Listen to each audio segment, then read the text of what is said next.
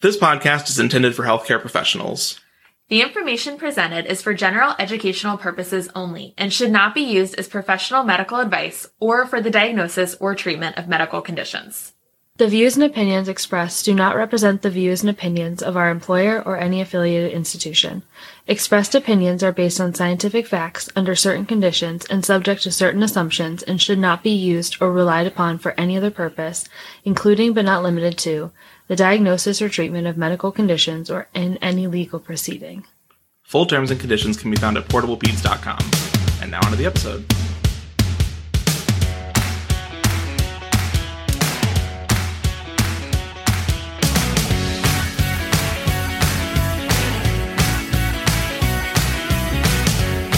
Welcome to Portable Peds, the pediatric board review podcast by residents for residents. As always, I'm your host, Ryan, and with me is my co-host, Sam. Hey guys. So today we've got another influenza case for you. So also about vaccinations, but today specifically about the live attenuated influenza vaccine and contraindications. So let's jump straight into it. So if you've never listened to us before, this is a case-based discussion. So we'll have a case with some answer choices, we'll let you think about it for a sec, and then we'll go and discuss what makes the right answer the right answer and the wrong answer is wrong, or what would make them right. So a three-year-old female with a history of asthma and a cochlear implant was recently diagnosed with Kawasaki disease and was treated appropriately at her local pediatric hospital. Go you guys. The patient also received a dose of Tamiflu, also known as oseltamivir, yesterday. The parents are requesting that the patient receive a live attenuated influenza vaccine, but you counsel them that she should avoid this vaccine. Which of the following is not a reason to avoid the live attenuated influenza vaccine in this patient? Is it A, her history of asthma?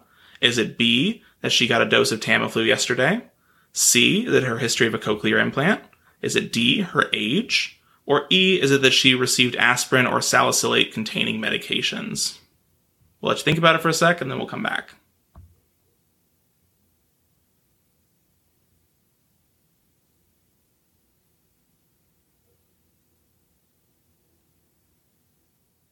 All right. If you need to pause it and think about it some more, no worries. Hakuna potato, let's go straight into it. So, Sammy, what is the right answer to this question? So, the answer to this question is actually D, age. So, that's going to be the only one that's not a reason to avoid the live vaccine. And this is actually because the C D C recommends that the live attenuated flu vaccine can be given starting at age two. So, her being three years old makes this not a contraindication. But actually, the answer choice is A, B, C, and E are all contraindications. Um, there's actually a lot more contraindications than I thought there were to giving this vaccine.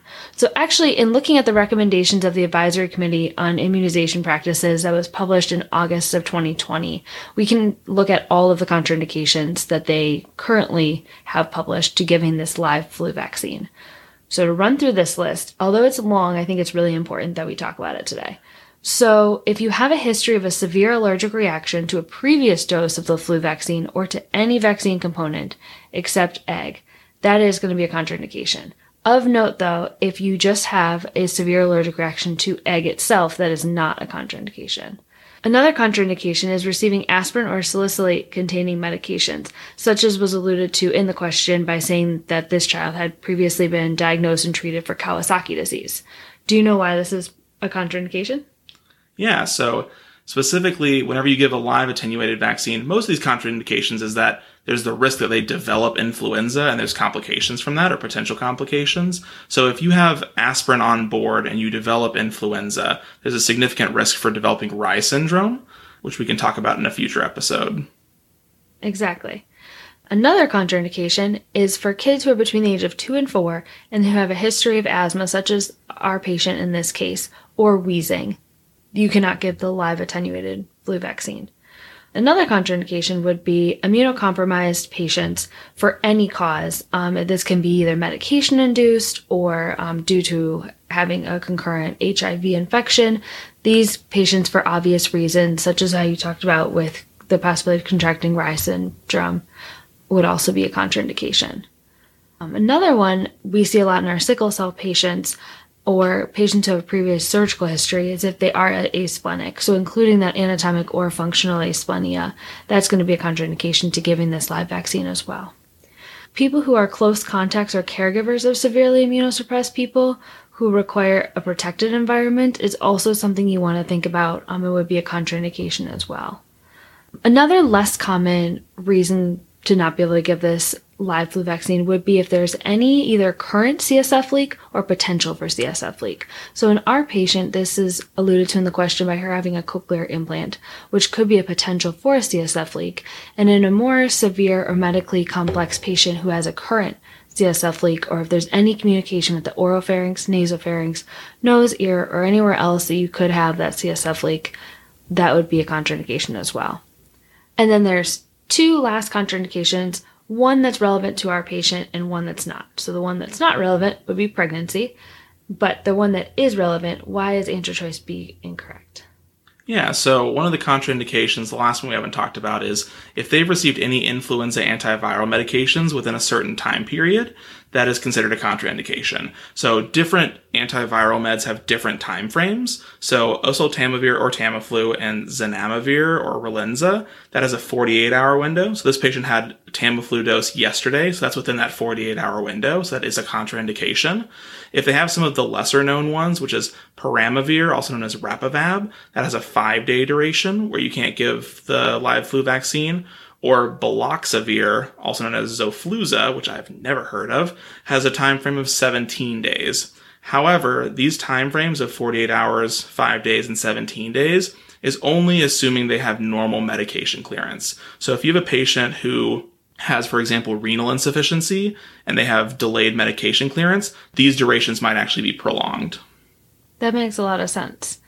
And also within those guidelines, there were not necessarily contraindications, but more precautions. Do you want to talk about those for our listeners? Sure. So we talked a little bit about how the kids that are two to four age range that have a history of asthma and wheezing, it's a contraindication to giving the live flu vaccine. However, if they're age five or older that have a diagnosis of asthma, it's more a precaution. So in, the, in all of these precautions, they're more weighing the risks and benefits of giving the flu vaccine rather than a hard stop of you can't give this. So another one of those is if a patient has a moderate or severe acute illness with or without fever. So basically a lot of your hospitalized kiddos, once their acute illness resolves, then you can more strongly consider giving that flu vaccine. And that's kind of what this is talking about. Also, one of the other ones is a history of uh, Guillain-Barré or G B S within the six weeks of receiving any influenza vaccine. That's a precaution as well. And then the last one that they list is very vague. It is any other underlying medical condition other than contraindications that might predispose to complications after wild-type influenza virus vaccination or infection. So, for example, kids with chronic pulmonary, cardio, except for isolated hypertension, renal, hepatic, neurologic, hematologic, or metabolic disorders, including diabetes mellitus. Basically, this is their catch-all for saying, if your kid has a chronic medical condition, weigh the risks and benefits of if they get, were to get a influenza infection from your live flu vaccine, is it worth it? So if it's worth it, then give it. If not, don't give it. That's kind of their catch-all. So the last thing that we wanted to touch on is that in twenty thirteen, the Infectious Diseases Society of America, or the I D S A, posted some clinical practice guidelines for vaccinations of the immunocompromised host. Um, and we just wanted to touch on, in their very long and thorough document, there was a, a portion that jumped out at us that seemed important. So we just wanted to touch on it here. So Sam, you want to talk about it? Absolutely. One of the most important things we wanted to touch on was that the annual inactivated influenza vaccine is recommended for immunocompromised patients who are six months or older, except for the patients who are very unlikely to respond to it. Although it's unlikely that they'll be harmed by it, but with these patients, such as those who are receiving intensive chemotherapy, such as kiddos who are in induction or consolidation for acute leukemia, or those who have received any anti-B cell antibodies within the past six months. And so if you have questions about the kiddos that you have that are immunocompromised and whether or not giving specific vaccines is appropriate, this is thorough, not specifically for influenza, but for all vaccines, and about the different scenarios of this kid has H I V or they have some other immunocompromised state. And uh, like if they're on disease modifying therapy for inflammatory bowel disease, et cetera, et cetera. There are a lot of recommendations they have. It's very thorough. Um, so we wanted to just bring up something that we thought was important and also just bring this guideline to your attention if it's something you're interested in reading. But that'll do it for this episode. So Um, Sam, did you want to close us out with any closing thoughts? No, I think it's just always important to counsel your patients, know their medical histories well, um, and then know how to talk to your kiddos and their families about how important this vaccine is. All right. Well, if you guys like this episode, thanks so much for tuning in. Be sure to hit the subscribe button if you'd like to hear more content like this. And Sam, do you want to talk about kind of what our publication schedule will be going forward? Absolutely. So I'm super excited about this. So it's going to be each week we're going to present a different case presentation or multiple choice question and go through the answers of the correct answer and then why the answers are wrong. We're going to start out with um, infectious disease, specifically in terms of neonatal infectious disease, which I'm super excited about. And then we will walk you guys through each of these cases week by week for the first three weeks of the month. And then our last week of the month, we'll have a fast facts and a really quick review of what we learned that month. So I think it's going to be a really great, easy way for you to continue to review this material on your walks, on your drives, on your runs, making it super accessible so you guys can be the best pediatricians you can possibly be. Yeah, and if you guys want to make sure to get this reinforced content, we're also going to be posting all of this on our website. These questions will be in the show notes, but if you want the explanations, those will be on the website if you'd like to see it in a written format rather than listening to the podcast if you don't love our luxurious voices. And then also, the other thing is we're going to be posting on uh, social media, especially Twitter.